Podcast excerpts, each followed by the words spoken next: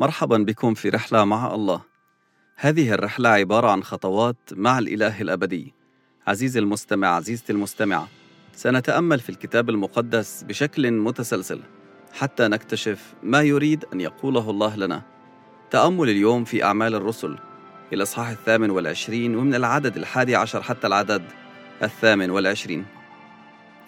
وبعد ثلاثة أشهر أقلعنا في سفينة إسكندرية موسومة بعلامة الجوزاء كانت قد شتت في الجزيرة فنزلنا إلى سيراكوسا ومكثنا ثلاثة أيام. ثم من هناك درنا وأقبلنا إلى ريجيون. وبعد يوم واحد حدثت ريح جنوب فجئنا في اليوم الثاني إلى بوطيولي حيث وجدنا إخوة فطلبوا إلينا أن نمكث عندهم سبعة أيام. وهكذا أتينا إلى رومية. ومن هناك لما سمع الإخوة بخبرنا خرجوا لاستقبالنا إلى فورن أبيوس والثلاثة الحوانيت. فلما رآهم بولس شكر الله وتشجع.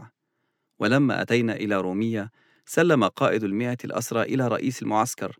وأما بولس فأذن له أن يقيم وحده مع العسكري الذي كان يحرسه.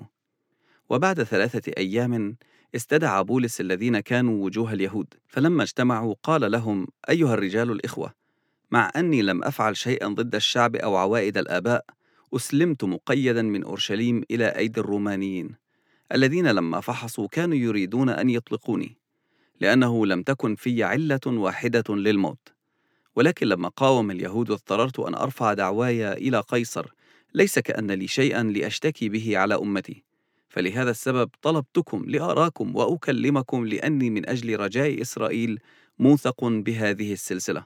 فقالوا له نحن لم نقبل كتابات فيك من اليهودية ولا أحد من الإخوة جاء فأخبرنا أو تكلم عنك بشيء ردي ولكننا نستحسن أن نسمع منك ماذا ترى لأنه معلوم عندنا من جهة هذا المذهب أنه يقاوم في كل مكان.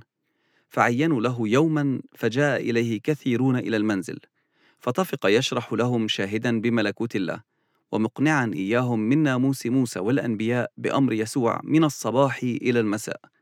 فاقتنع بعضهم بما قيل وبعضهم لم يؤمنوا. فانصرفوا وهم غير متفقين بعضهم مع بعض لما قال بولس كلمة واحدة أنه حسنا كلم الروح القدس آباءنا بإشعياء النبي.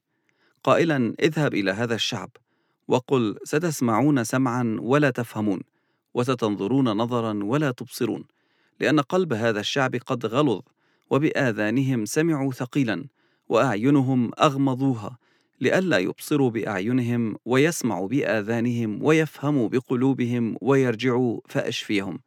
فليكن معلوما عندكم أن خلاص الله قد أرسل إلى الأمم وهم سيسمعون. أكثر من مرة قرأنا خلال رحلة بولس من أورشليم لغاية رومية كمية المؤمنين اللي قابلوه في الطريق واستضافوهم. هذا خبر رائع لبولس وهو بيتحرك يشوف المؤمنين اللي هو استثمر في حياتهم اللي هو جابهم للرب كيف إنهم ما زالوا ماسكين بالإيمان. ورغم إنه بولس موجود في القيود مقاد حتى روميا هم بيتقابلوا معها وبيصلوا معها وبيكون عندهم شركة مع بعض يذكرهم في كل اللي الرب قاله عشان يحفظوه وبيخبرهم في كل الانتصارات والاختبارات اللي الرب صنعها في حياته. وحتى هنا في هذا النص في آية 14 الإخوة اللي عزموهم أنهم يقعدوا عندهم أسبوع كامل بالتأكيد حكى لهم عن حماية الله والرؤية اللي أعطاه إياها لما كانوا في السفينة والاختبارات والشفاءات اللي ربنا صنعها من خلاله في جزيرة مالطا. هذه الاختبارات كلياتها بترفع المؤمنين بالرغم أنه بولس كان مقيد كان أسير. لكنه كان بيترك وراه كنيسة متشجعة في الرب ماسكة فيه فرحانة فيه لأنه حتى في وقت الاضطهاد حتى في القيود هو منتصر وبيصنع آيات وعجائب. بولس مش مثل باقي الأسرى بيروح للسجن لكن القائد الروماني بيأذن له إنه يسكن في بيت هو والعسكري اللي كان بيحرسه طبعا هذه فرصة ذهبية لبولس لأنه الآن عنده المدرسة الخاصة فيه اللي بيقدر يستقبل الناس فيها. وأول شيء بيعمله بيعزم على اليهود. وجهاء اليهود وشيوخهم في روما حتى إنهم ييجوا ويسمعوا منه ليش هو موجود في روما. ونشكر الله لأنه الرب جهز الأرضية في روما حتى اليهود اللي هناك يسمعوا الرسالة من فم بولس. ما كانش عندهم معرفة مسبقة مين بولس ولا كان في عندهم شكوى من أورشليم أو اليهودية ضد بولس حتى تمنعهم أنهم يسمعوا الرسالة منه. وهم بنفسهم يقرروا إذا كانوا بيدهم يتبعوا هذا الإيمان أو يرفضوا وبولس بياخد اليوم كامل وبيبتدي يشرح من الصباح للمساء كل النبوات والآيات اللي حكت عن المسيح من توراة موسى مرورا في كل الأنبياء.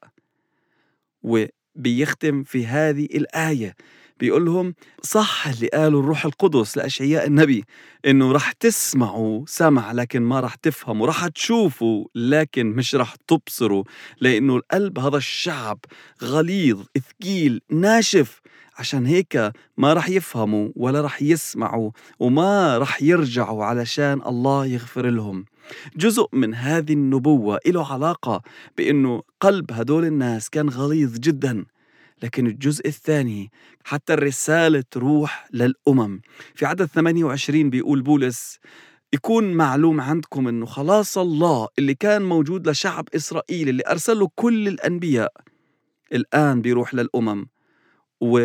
والنص الثاني من هاي الآية وهم سيسمعون. عزيزي المستمع عزيزتي المستمعة كل الناس اللي اليوم بتآمن في المسيح ما عدا اليهود اللي قبلوا المسيح في حياتهم هم أمم. بسبب هاي الرسالة اللي راحت من اليهود اللي آمنوا في المسيح. أولا بولس وزملائه لكل الشرق الأوسط ولكل العالم. كل الناس اللي آمنت في المسيح ما عدا اليهود هم من الأمم. الكلدان والسريان السوريين والأردنيين الفلسطينيين اللي بيآمنوا في المسيح جميعهم من الأمم. قبلوا المسيح بسبب ناس زي بولس حطوا حياتهم وضحوا فيها لأجل أنه الناس تسمع هاي الرسالة.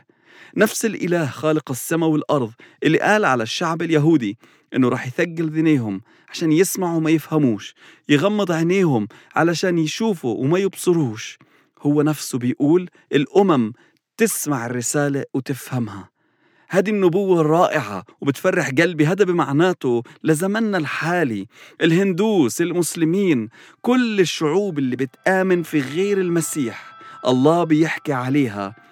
أنا بفتح ذنيكم مش بس تسمعوا لكن تفهموا وبفتح عينيكم مش عشان بس تنظروا لكن كمان تبصروا وتفهموا الآيات وتفهموا رسالة الله ومحبته لإلكم وعمله الفدائي على الصليب. آمين. أنا بباركك في هذا اليوم إنك تنقل رسالة الخلاص لكل الناس اللي موجودين حواليك لأنه كلمة الله بتقول رح يسمعوا ورح يرجعوا ورح يتوبوا ورح يقبلوا المسيح ويصيروا إخواتك وخواتك في المسيح وفي الأبدية.